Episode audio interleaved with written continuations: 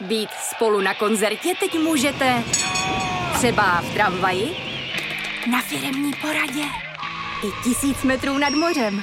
Jsme tu, abyste mohli být mezi svými kdekoliv, tak zůstaňte ve spojení díky datům na naší nejrychlejší mobilní síti v Česku. T-Mobile.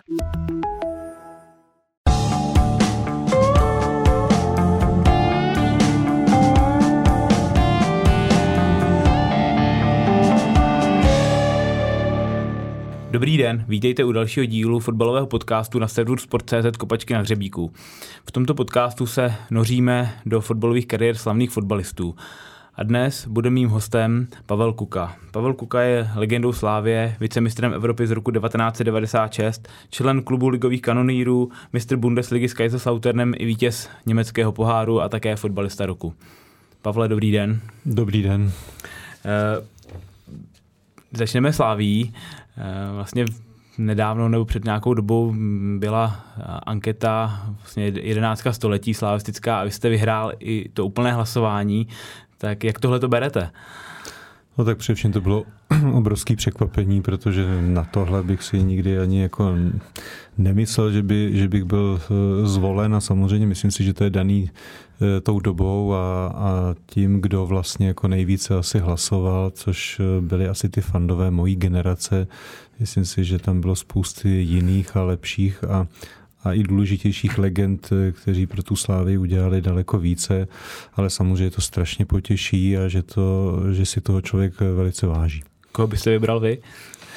No tak eh, já samozřejmě mám před sebou ty legendy, jako byl eh, Franta Veselý a Pepa Bican a, a ty, o kterých se vždycky mluvilo, o kterých my jsme si četli v těch knížkách, eh, třeba za kniha Kopané a tak.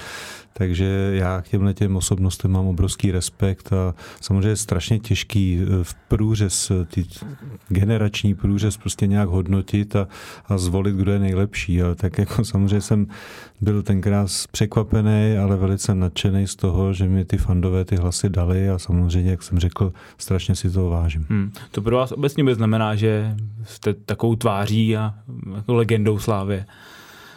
No tak eh, je to asi eh, součástí toho mého fotbalového života, že jsem se narodil eh, kilometr od Slávě, od 6 let jsem tam jako odchovanec chodil, hrál jsem tam v podstatě až do 37 let s výjimkou těch zahraničních angažmá a dvouleté vojenské povinné služby. A prostě zažil jsem tam toho tolik a spousty a tu slávy miluju, mám jí rád a je to prostě klub mýho srdce od malička až do teď a když se potom něco takového stane, no tak je to takový jakoby další pokračování té fotbalové pohádky. Hmm. Hltal jste už mládí tady příběhy pana Bicana, pana Kopeckého a říkal jste si, že byste se jim nevím, jestli říct jako přímo vyrovnal jednou, ale, ale že byste se třeba přiřadil po jejich bok jako do té slavistické historie.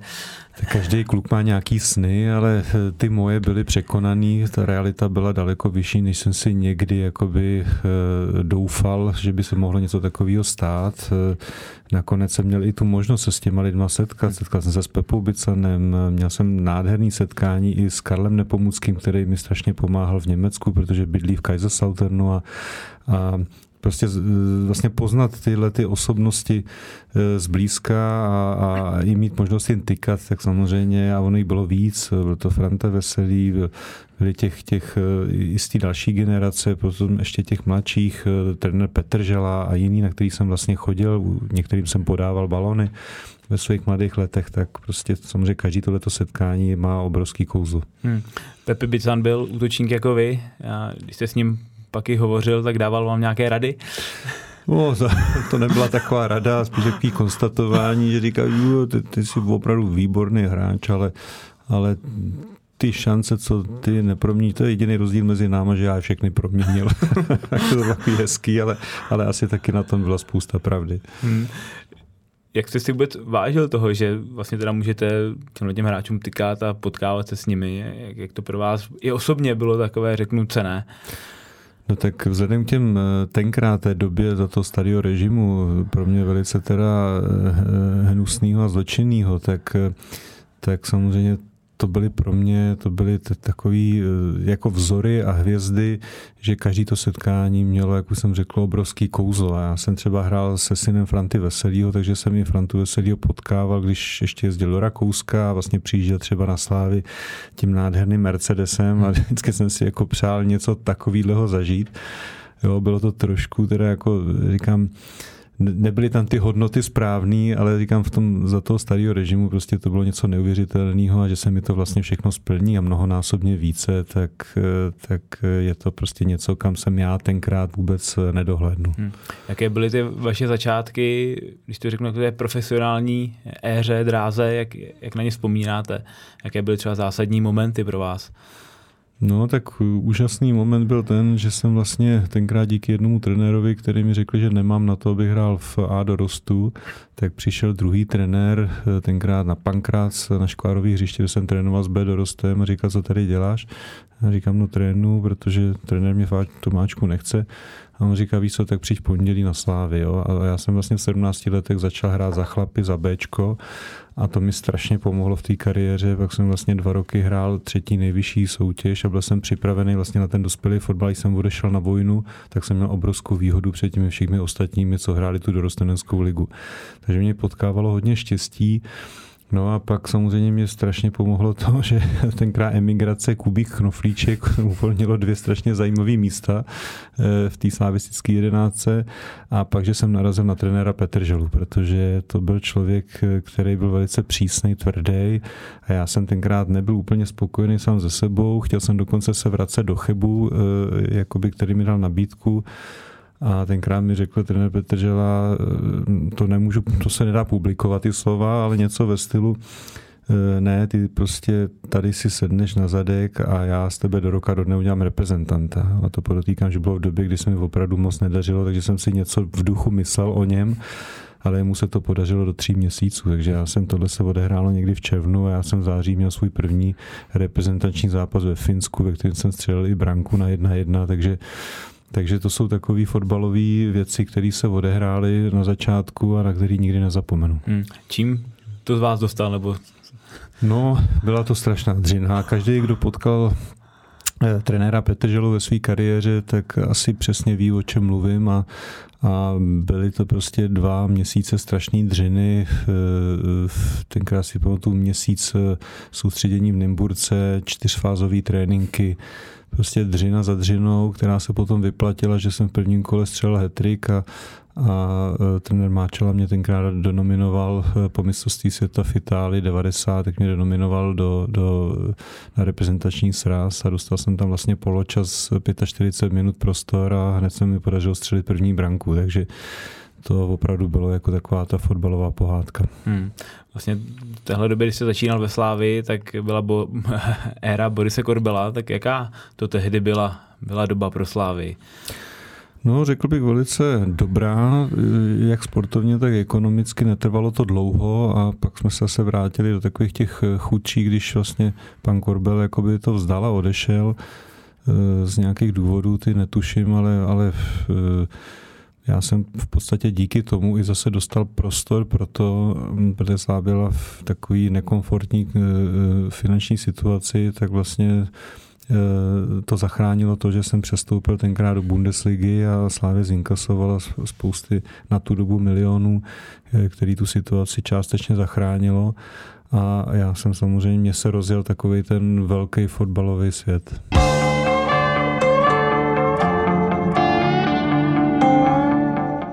Jaké to bylo v Německu pro vás? Ty začátky. No, přímě to byla úžasná změna, protože když z těch návštěv eh, pětitisícových eh, na tom stadionu najednou prostě vidíte ty, ty atmosféry těch vyprodaných stadionů. My jsme měli třeba 54 tisíc, ale v Dortmundu bylo 70. Zažil jsem v Berlíně přes 90 tisíc návštěvů na finále německého poháru tak eh, to jsou prostě věci, které každýho strašně namotivují a, a samozřejmě ten výkon i ten přístup tomu fotbalu a to myšlení, všechno se změní a, a najednou eh, je to zvláštní tak říct, ale najednou je všechno daleko jednodušší. Hmm. Navíc to finále, teda jste vyhráli že s Sauternem, takže to asi úplně umocnilo tu euforii a ten pocit z toho všeho. To bych řekl, že byl jeden z největších eh, jakoby zážitků a pocitů, který jsem zažil, protože když jsme jako vylezli na tom stadionu olympijským před těma 94 tisíci diváky, tak se mi podlomili kolena, nebyl jsem jediný. Andy Bréme, který vedle mě stál, tak jsme se opravdu na sebe podívali a trošku nám jako zamrazilo z toho, jo, protože bylo to neuvěřitelné. Tam se vychází ještě po schodech nahoru, takových obrovských, širokých schodech a a je to neuvěřitelný zážitek. Hmm, jak jste proti takovéhle nervozitě bojoval? No tak u mě to spadlo automaticky tím výkopem a, a, a těma prvníma vteřinama, pak už jste myslel zase na ten fotbal a to už bylo něco takového přirozeného, ale samozřejmě jako tu chuť to vyhrát a když jsme vedli 1-0 a do poslední minuty jsme se bránili, že jsme hráli v deseti, tenkrát právě Andy dostal červenou kartu asi 20 minut před koncem, tak samozřejmě prostě byly to nervy neskutečný, nakonec se to, se to teda dokázalo a, a musím říct, že teda byl to opravdu jeden z největších zážitků mých. Hmm. To angažmá v Kaiser Southern bylo vůbec takové, řeknu nahoru dolů, že, protože vítězství poháru, ale zároveň sestup že, do, do druhé Bundesligy, tak jak, těžký tohle to bylo. No v tomhle je ta Bundesliga přísná, protože my jsme hráli vlastně dva roky za sebou o titul a najednou ten třetí rok jsme se stoupili úplně se stejným mužstvem, který vlastně ještě předtím hrálo nebo získalo dvakrát za sebou druhý místo v Bundeslize. Takže jako to je neskutečný. Jo. Prostě se nám nedařilo, pak trochu smůly eh, jsme měli k tomu. No a eh, nakonec se to ukázalo, že jo, jako takový určitý zlom v tom klubu, Eh, že jsme dokázali eh, okamžitě postoupit zpátky a o rok později jsme vlastně vyhráli titul, takže to taky jsme napsali takovou fotbalovou, jakoby fotbalový příběh, který, se, který je asi neopakovatelný. Hmm.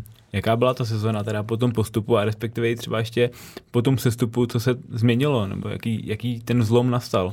Zvláštní je, když jako druholigový tým eh, letíte vlastně jako účastník nebo vítěz poháru, jak, tak jste účastník poháru UEFA a vlastně hrajete eh, pohár UEFA, přitom jste druholigový klub, takže eh, to asi zapříčinilo to, že to musto zůstalo naprosto pohromadě. My jsme prošli od prvního kola do posledního, jsme byli první a to se nám podařilo i v tím nadcházejícím jako ročníku, kdy jsme vlastně první kolo vyhráli na Bayernu Mnichov 1-0 a od té doby už jsme nikoho před sebe nepustili, takže jsme v podstatě eh, to tažení vlastně dvouleté dotáhli do konce a skončilo to titulem teda z Bundeslize, což pro ten Kaiserslautern bylo neskutečný, když to jako představím, tak 50 tisíc lidí na fotbale v 60 tisícovém městě. Takže jako ta představa, že, jo, že v podstatě to, to město se při každém utkání naprosto vyprázdnilo a všichni byli na tom stadionu tak eh, to možná byla dobrá příležitost pro, pro zloděje nějaký, ale, ale jo, hrozně si toho člověk váží a, a hrozně rád na to vzpomíná.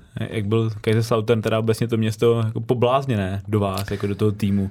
To je poblázněný pořád, to je prostě strašně fotbalové město, čím to vzniklo nebo vzniká, to nechápu, protože já jsem tam byl teď eh, po delší době, vlastně díky covidu, tak jsem tam byl teď po nějakých dvou a půl letech a vlastně se hrál o postupové, postupový zápas z třetí ligy a tam bylo 54 tisíc diváků, jo, takže to je nepředstavitelná atmosféra, co tam se prostě dělo, takže to, je to fotbalové město a, a já bych strašně přál, aby se vrátilo tam, kam patří, to znamená do Bundesligy a zase na ty horní příčky té tabulky. Hmm, připomnělo vám to časy, kdy jste teda za Kaiser Southern válel tyhle ty návštěvy a vůbec teda ta, asi ta euforie, která se tam zase rozlila.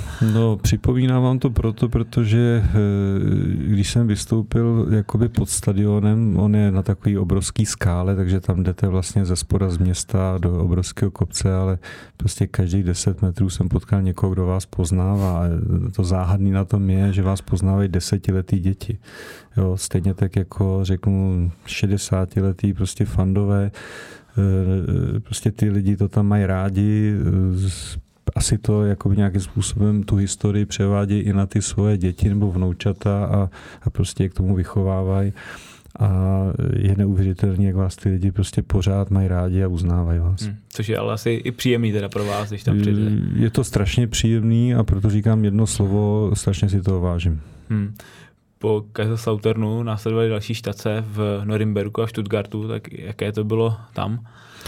Norimberg byl fantastický, tam se mi dařilo strašně střelecky a hlavně i herně. Tam jsem asi odehrál jednu z nejlepších sezón a, a hrozně na to rád vzpomínám, že i to město je úžasný a člověk je za dvě hodiny doma, takže to, to bylo hrozně příjemný a je takový, nevím, panuje tam hrozně příjemná atmosféra, takže já jsem tam, já jsem tam hrozně rád a i tam do dneška strašně rád jezdím a, a protože každý se jde trošku dál teda, tak, tak teď, když mám možnost, tak jezdím kopat za starý pány Norimberka, jo, do, do, dostávám ty nabídky, takže to je, to je hrozně fajn se potkávat s těma klukama a, a jsem vděčný, že jsem tam mohl hrát taky ze Southern nechodí nabídky, nebo tam nejezdíte za starý to je, pány? je to 600 km na to kvůli jednomu zápasu, eh, že tam jako odkulhám něco, to, to opravdu se nevyplácí, ale jo, jsem tam na nějaký halový turnaj, zajedu, ale teď už to je, teď už to ani za to opravdu nestojí. Ale v kontaktu asi s bývalými spoluhráči nějakým způsobem jste. Navíc tam byl i s Miroslavem Karlecem, že jo?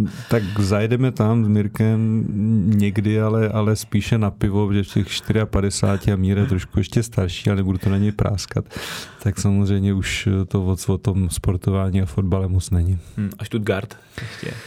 Stuttgart byl takový nepovedený, protože tam uh, jsem se zranil, to bylo vlastně moje hmm. první zranění v kariéře. Uh, byl jsem zaplať pámu, teda díky Stuttgartu jsem byl operovaný v Americe.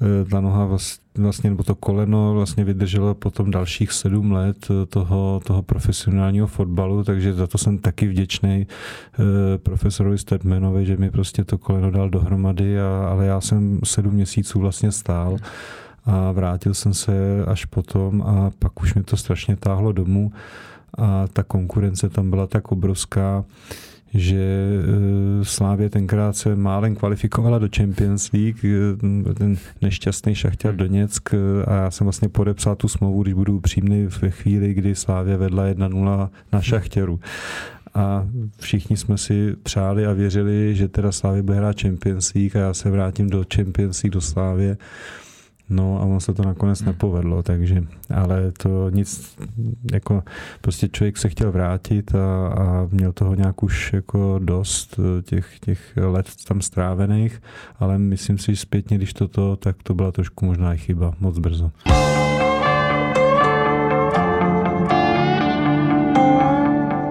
Jaký to byl šok teda pro Slávy tohleto vyřazení, který je asi tak jako už hodně, hodně no, Změnilo to samozřejmě tu optimistickou atmosféru, protože tenkrát i strašně rychle skončil trenér Cipro, takže to mě jako mrzelo, ale na druhou stranu mi to vlastně trošku i jako e, e, přišel trenér Jarolím, no, což byl velice podobný jako bych řekl, v dobrým slova smyslu takový raz jako, jako uh, trenér Petržela a dokázal nás opravdu zase jako připravit tak, že jsme byli, že jsme byli jako úspěšní, i když se nám to třeba nepodařilo dotáhnout na ten titul, ale, ale hráli jsme minimálně o něho a, a uh, snažili jsme se i se propracovat. Každý rok jsme vlastně hráli kvalifikace na evropský poháry, takže, takže docela dobrý. Hmm ale přesto hlodáve vás, že prostě titul se sláví nemáte. No tak hlodá to, ale teď už méně, protože teď jsou ty, ty ženě těch posledních pět let tak, tak bohatý a tak dobrý, že si to užíváme na té tribuně a pokud jste jednou fanda, tak vám jedno, jestli jste na hřišti nebo mimo něj, ten úspěch tam je a hlavně ten úžasný stadion, no, který si myslím, že nám tenkrát právě k tomu úspěchu chyběl. To je těch 12 bodů, 14 jsem to jednou řekl v novinách, všichni se mi smáli, ale takhle to je.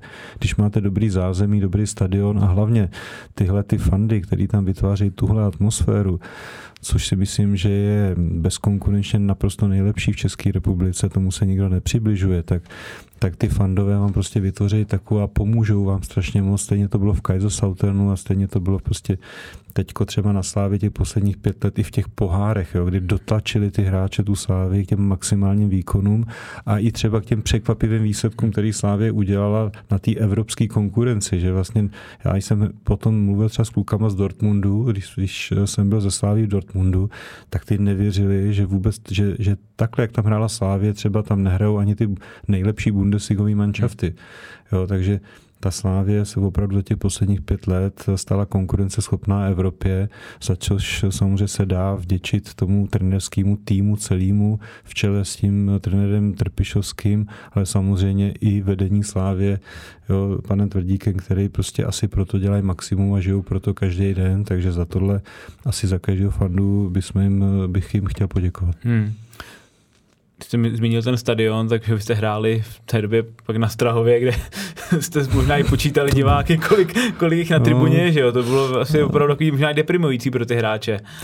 Tak eh, bylo spousty zápasů, které nás moc jako nebavily, ale eh, ono to bylo trošku ten stadion, ta dráha tam, jo, i ty návštěvy jedno s druhým.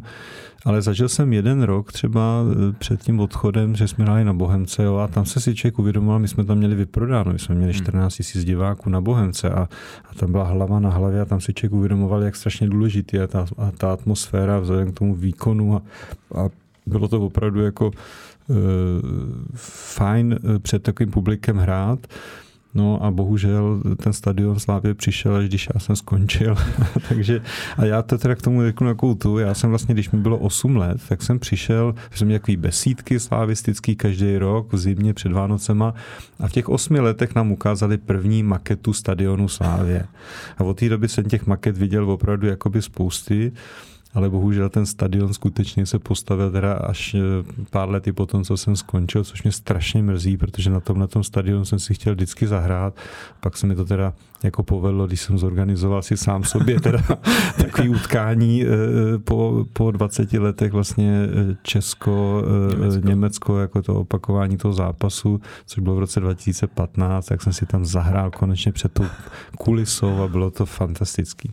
Kariéru nešlo protáhnout do toho, abyste, abyste jste na ten nový stadion přišel jako hráč aktivní. No to ne, to ne, to, to by mě tam v podstatě asi museli nějak odvíst. Eh, celkově tohleto druhé angažmá nebo ten návrat eh, do Slávy, jak ho bilancujete? Eh, takhle, já byl spokojený, já jsem věděl, za čím jdu, věděl jsem, eh, co, co přijde po těch, já nevím, po té třicíce, takže já už jsem od sebe neměl žádný velký nebo na sebe nějaký ambice a prostě jsem chtěl akorát eh, plnit tu roli, kterou jsem tam měl, ze kterou jsem se nějak jako s tím vedením domluvil vždycky a to se mi snad dařilo. A kdybych se nevrátil, nedal bych hetrik na Spartě, což je nezapomenutelný prostě v, v derby skórovat třikrát a, a ještě před vyprodanou eh, letnou. Takže tyhle ty věci dělají, a nemyslím to nějak zlé, to je teď jako opravdu, že to tomu hráči zůstane v hlavě.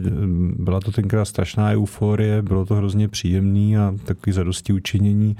Takže se člověk si plní nějaký sny a do toho patří i tyhle ty uh, menší věci. Hmm, to jsem se i chtěl zeptat na ten zápas 4-4 na Spartě. Vlastně váš Jetrik, Slávia tam vyrovnávala v poslední minutě, že brankou Tomáše Kuchaře mm-hmm, asi z mm-hmm. 25 metrů. Tak jak na tenhle ten zápas vzpomínáte? Strašně rád, protože spousty samozřejmě lidí se mi na to i ptá a jako v, já myslím, že každý hráč, který tohle to zažil a ono jich jako pár je, jo, tak jako prostě to je, to je úžasný pocit a navíc jako ten zápas byl po dlouhý době na té letní vyprodaný. Mělo to hmm. úžasnou atmosféru, lidi se na to těšili, viděli 8 gólů, byla remíza 4-4, takže eh, a my jsme tím tak trochu jako zachránili i tu nepovedenou sezónu, takže jako strašně rád na to vzpomínám a a dost, člověk dostane i respekt i, i, i z toho tábora e, jako fanoušku potom, jo, a, a já jsem ten respekt měl vždycky k ním celý život, nikdy jsem jim neměl důvod ani nadávat a ani si jich nevážit, prostě byl to vždycky jenom soupeř a, a byl jsem rád, když jsem ten respekt vlastně po dlouhé době dostal zpátky. Hmm. Když ještě se ponoříme do reprezentační kapitoly, tak eh, je váš nejslavnější gol asi proti Rusku, že jo, na mistrovství Evropy v roce 96. Tak nejdiskutovanější. Nejdiskutovanější, ale tak on byl, že jo, moc, moc pěkný, takže... Jo, tak bylo to samozřejmě dílem e, velký náhody a, a, a, toho, že vlastně jsem dostal fantastický míč od Jirky Němce, ale ten byl o, o nějaký centimetry delší a ono s tím v podstatě nedalo se vůbec nic jiného dělat, než to jenom prodloužit směrem k bráně a že to takhle dopadne, tak to to by se mi asi po druhé ani po třetí už nepovedlo. Ale e, samozřejmě pokud to jako zhodnotím tak, že to byl jedna malá část toho, co se v té Anglii povedlo hmm. a vlastně i jedna z postupových vlastně jakoby eh, těch částí té mozaiky, tak eh, je to úžasný a, a potom ten úspěch toho českého fotbalu, vlastně dva roky potom, co vznikl česká reprezentace, tak se na to dá, nebo je, je to taky další část takový té mojí fotbalové pohádky v tom, že vlastně hrát v finále mistrovství Evropy v před vyprodaným Wembley proti Německu, to je, to je prostě neskutečný. Hmm, ještě když se vrátím k tomu gólu s Jirkou Němcem, se tyhle ty akce nenacvičovali na tréninku nějak? To jsme nenacvičovali, ale Jirka byl hráč, já jsem jako kde stačilo se na sebe podívat očima a, a věděl jsem přesně, co chce udělat, takže pro mě už stačilo se jako rozeběhnout a to jsem uměl.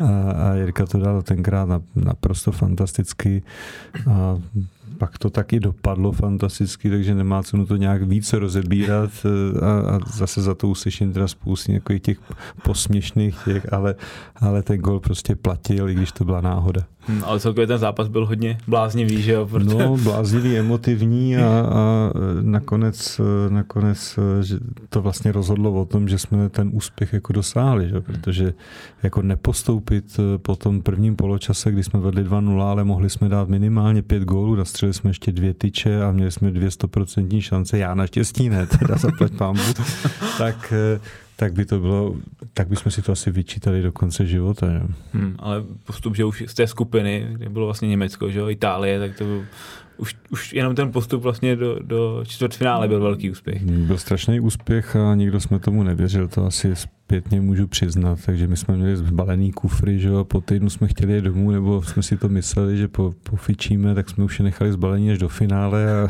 a vlastně jsme jenom vytahovali ty kopačky a, a, a jeli jsme vždycky vyhrát.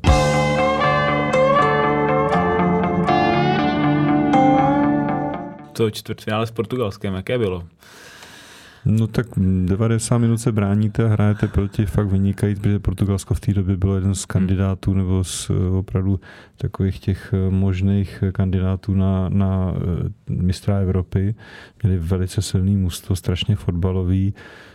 Přehráli jsme bojovností, nějakou naší urputností, potom takovou tou českou dovedností, to, co tam předvedl vlastně Karel Poborský, je asi taky nezapomenutelný a a e, nakonec jsme si i trošku jako získali i respekt u těch soupeřů, protože pak i francouzi se na semifinále e, báli a taky na to doplatili. Hmm. Akorát proti Francii, že to byl taky specifický zápas, protože řada hráčů byla vykartovaný, že vy vlastně, vy vlastně taky, také, takže taky.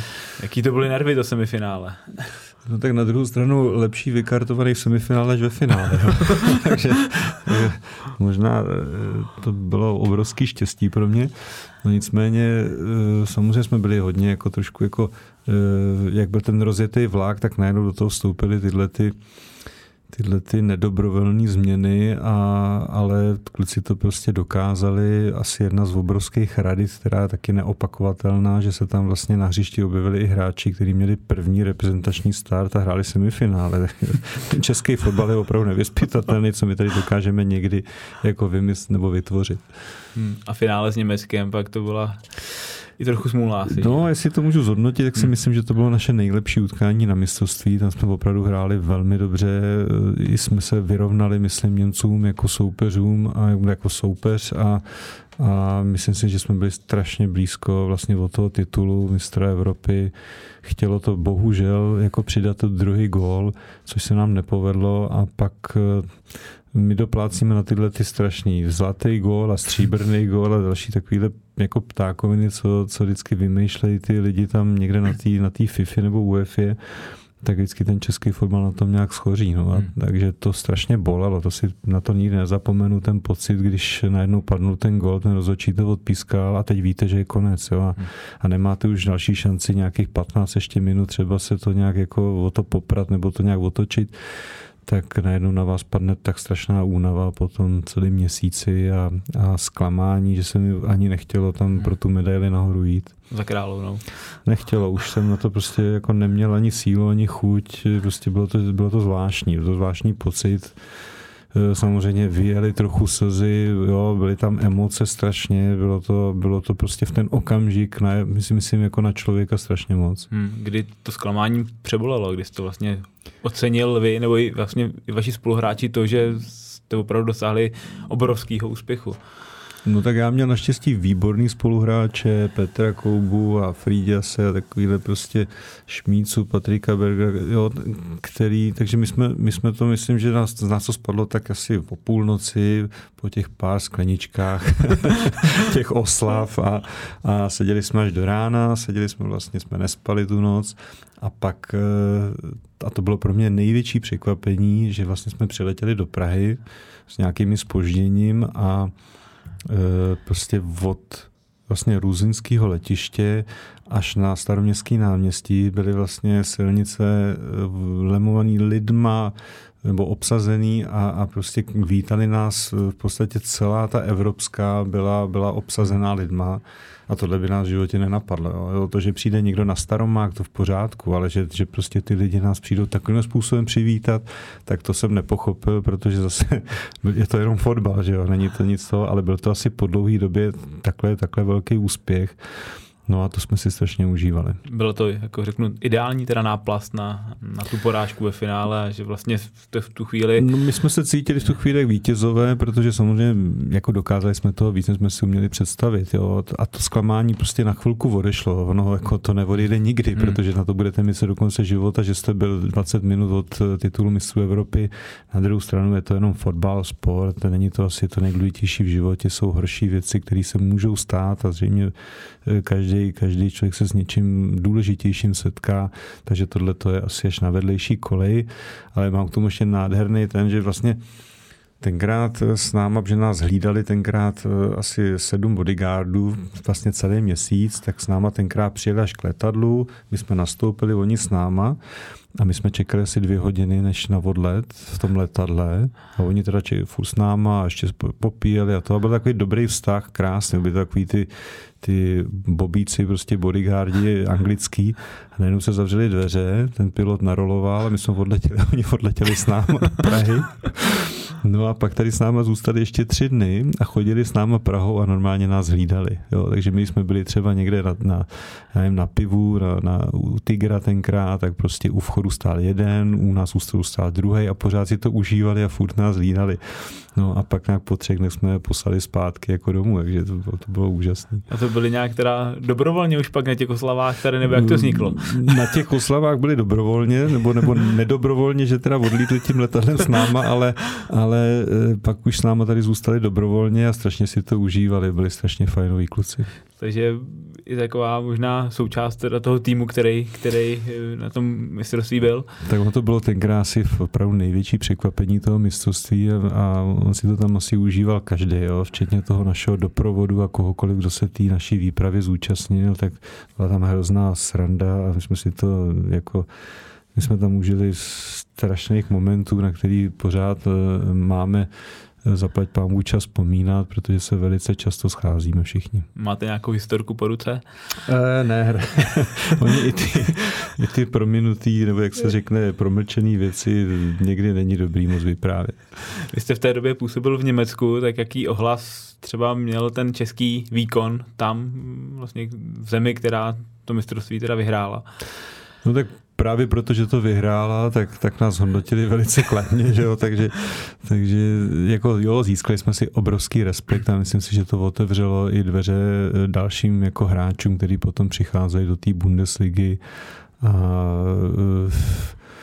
nejenom to, že my jsme tam byli úspěšní, ať už to byl Jirka Němec eh, nebo jiní hráči, jo, já s Mírou Kadlecem, tak, eh, tak se mi to otvíralo dveře prostě pro další, to je to nejdůležitější asi. Jo. Ta česká reprezentace tím získávala eh, větší kvalitu a myslím si, že se to potom ukázalo hlavně na mistrovství Evropy v Portugalsku, kde byl opravdu ten, asi ten top, top manšaft, kde vlastně ty, ty všichni mladí hráči jako Pavel Nedvěd, Poborský a, a Šmíca, s Barošem, tak vlastně dospěli vlastně do toho optimálního věku a tenkrát si myslím, že jako za nás to byl úspěch, tak tenkrát to bylo trošku zklamání, protože si myslím, že e, tohleto mužstvo to mistrovství mělo vyhrát. Mělo na to tu kvalitu a, a prostě tím smolným gólem s, s tím Řeckem, který byl nakonec jako e, vlastně vítězem toho mistrovství Evropy s mým trenérem Otore Haglem, který se mi díky tomu do dneška směje, tak, e, tak prostě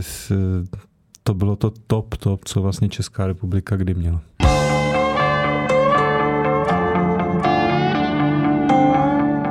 Ještě k tomu mistrovství Evropy 96, ono v té době se nějaký, vy jste měli nějak nabídku z Manchester United, bylo to nějak v té době a jak to teda celé bylo, proč, proč jste nakonec nezakotvil na ostrovech?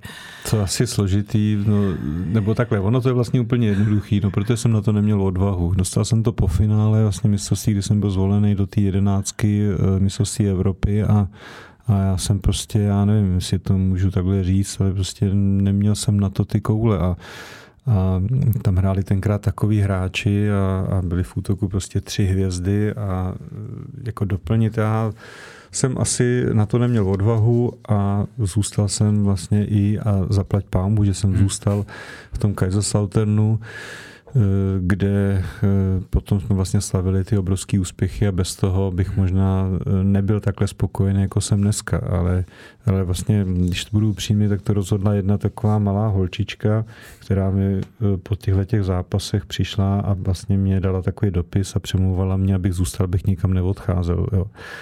A úžasný na tom je, že tahle ta holčička mi napsala ještě jednou v životě a to bylo poděkování za to, že vlastně jsem byl pro ní obrovskou motivací e, ve sportu, ve fotbale a ona se stala nebo získala e, tenkrát e, zlatý míč v ženském fotbale, byla to Nadine Kessler, takže tady ta malá holčička z se potom vyklubala nejlepší fotbalistka Německa.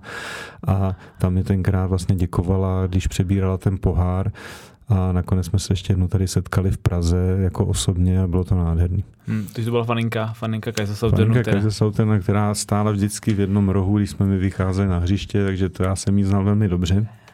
V té době jí bylo 8, 9, prostě tam chodila na každý zápas a a to byl taky takový malý, malý fotbalový příběh. Hmm.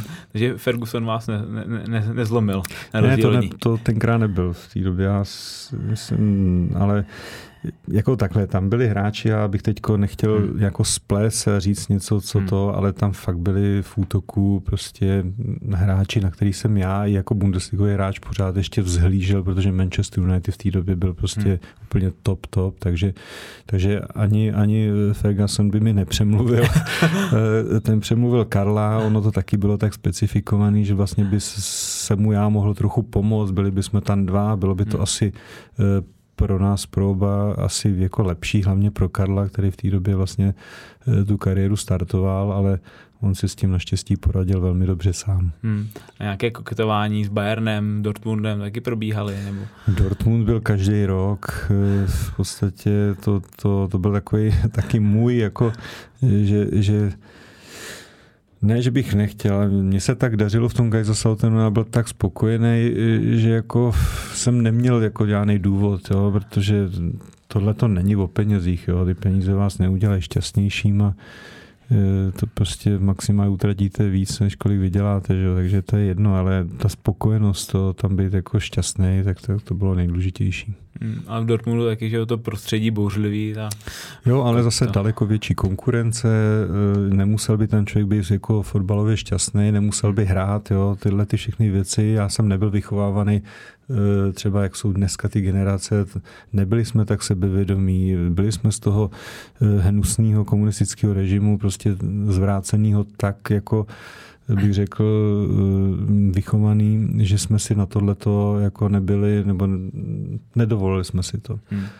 Vlastně do Německa se asi dostanete i teď často, protože i kvůli pracovním, pracovním věcem, tak cítíte, že vaše jméno tam je pořád známé, že tam občas zarezonuje a že ji máte možná i díky té své kariéře jako dveře otevřenější pak v těch klubech. Tak určitě mám otevřenější, že poslední eh, třeba pro mě fantastická ta, tak to bylo setkání s Rudy Fellerem v Leverkusenu vlastně při, při když se řešil tenkrát Patrik Šik, tak, tak prostě ten ke mně přišel a objal mě, že říká, ty jsi byl můj zachránce, protože já jsem tenkrát poslední kolo, když jsme sestupovali, tak jsme hráli v Leverkusenu a já jsem dal na 1-0 góla a pak jsem asi za 10 minut běžel ze strany sám na bránu, ale ten golman mě vychytal a on říká, to byl jeho poslední ligový zápas a oni kdyby prohráli, tak se stoupili oni. Takže on říká, já viděl, jak zběžel na tu bránu a prostě říká, ty jsi udělal všechno dobře, ale ten golman tě vychytal fantasticky a já na to životě nezapomenu, že kdyby znal na 2-0, jak jsme se stoupili, abych vlastně svůj poslední ligový zápas vlastně slavil se stupem, to by byla tragédie. Takže říká, ty jsi můj, jako, moje štěstíčko. a tak mě i tako na tom Leverkusenu přivítal a bylo to strašně milý, protože to je další osobnost pro mě třeba v tom světovém fotbale, že jo, která, kterou jsem jako nějak vnímal. Hmm. Baví vás práce, kterou, kterou teď děláte, protože jo, spolupracujete s panem Paskou a vlastně pomáháte že, hráčům do zahraničí s přestupama a tak. Tak hm, takhle, baví mě to strašně, protože jsem vlastně u toho, co jsem celý život dělal, takže co nejblíž k fotbalu. Není to o těch přestupech, to je věc pana Pasky, který tohle to řeší na té nejvyšší úrovni, každý tam máme nějakou svoji tu, takže já spíše se věnuju těm mladším hráčům a to mě strašně baví vidět ten vývoj těch hráčů a i tak trošku s nima sdílet ty problémy a, a tu výkonnost, která se, která se samozřejmě logicky eh, vykyvuje a, a není stabilní. A prostě eh, odhadnout ten potenciál a tu šanci těch hráčů se prosadit v tom profesionálním fotbale, tak je to trošku zavazující, ale na druhou stranu je to asi nejlepší práce, kterou eh, může člověk dělat. Hmm.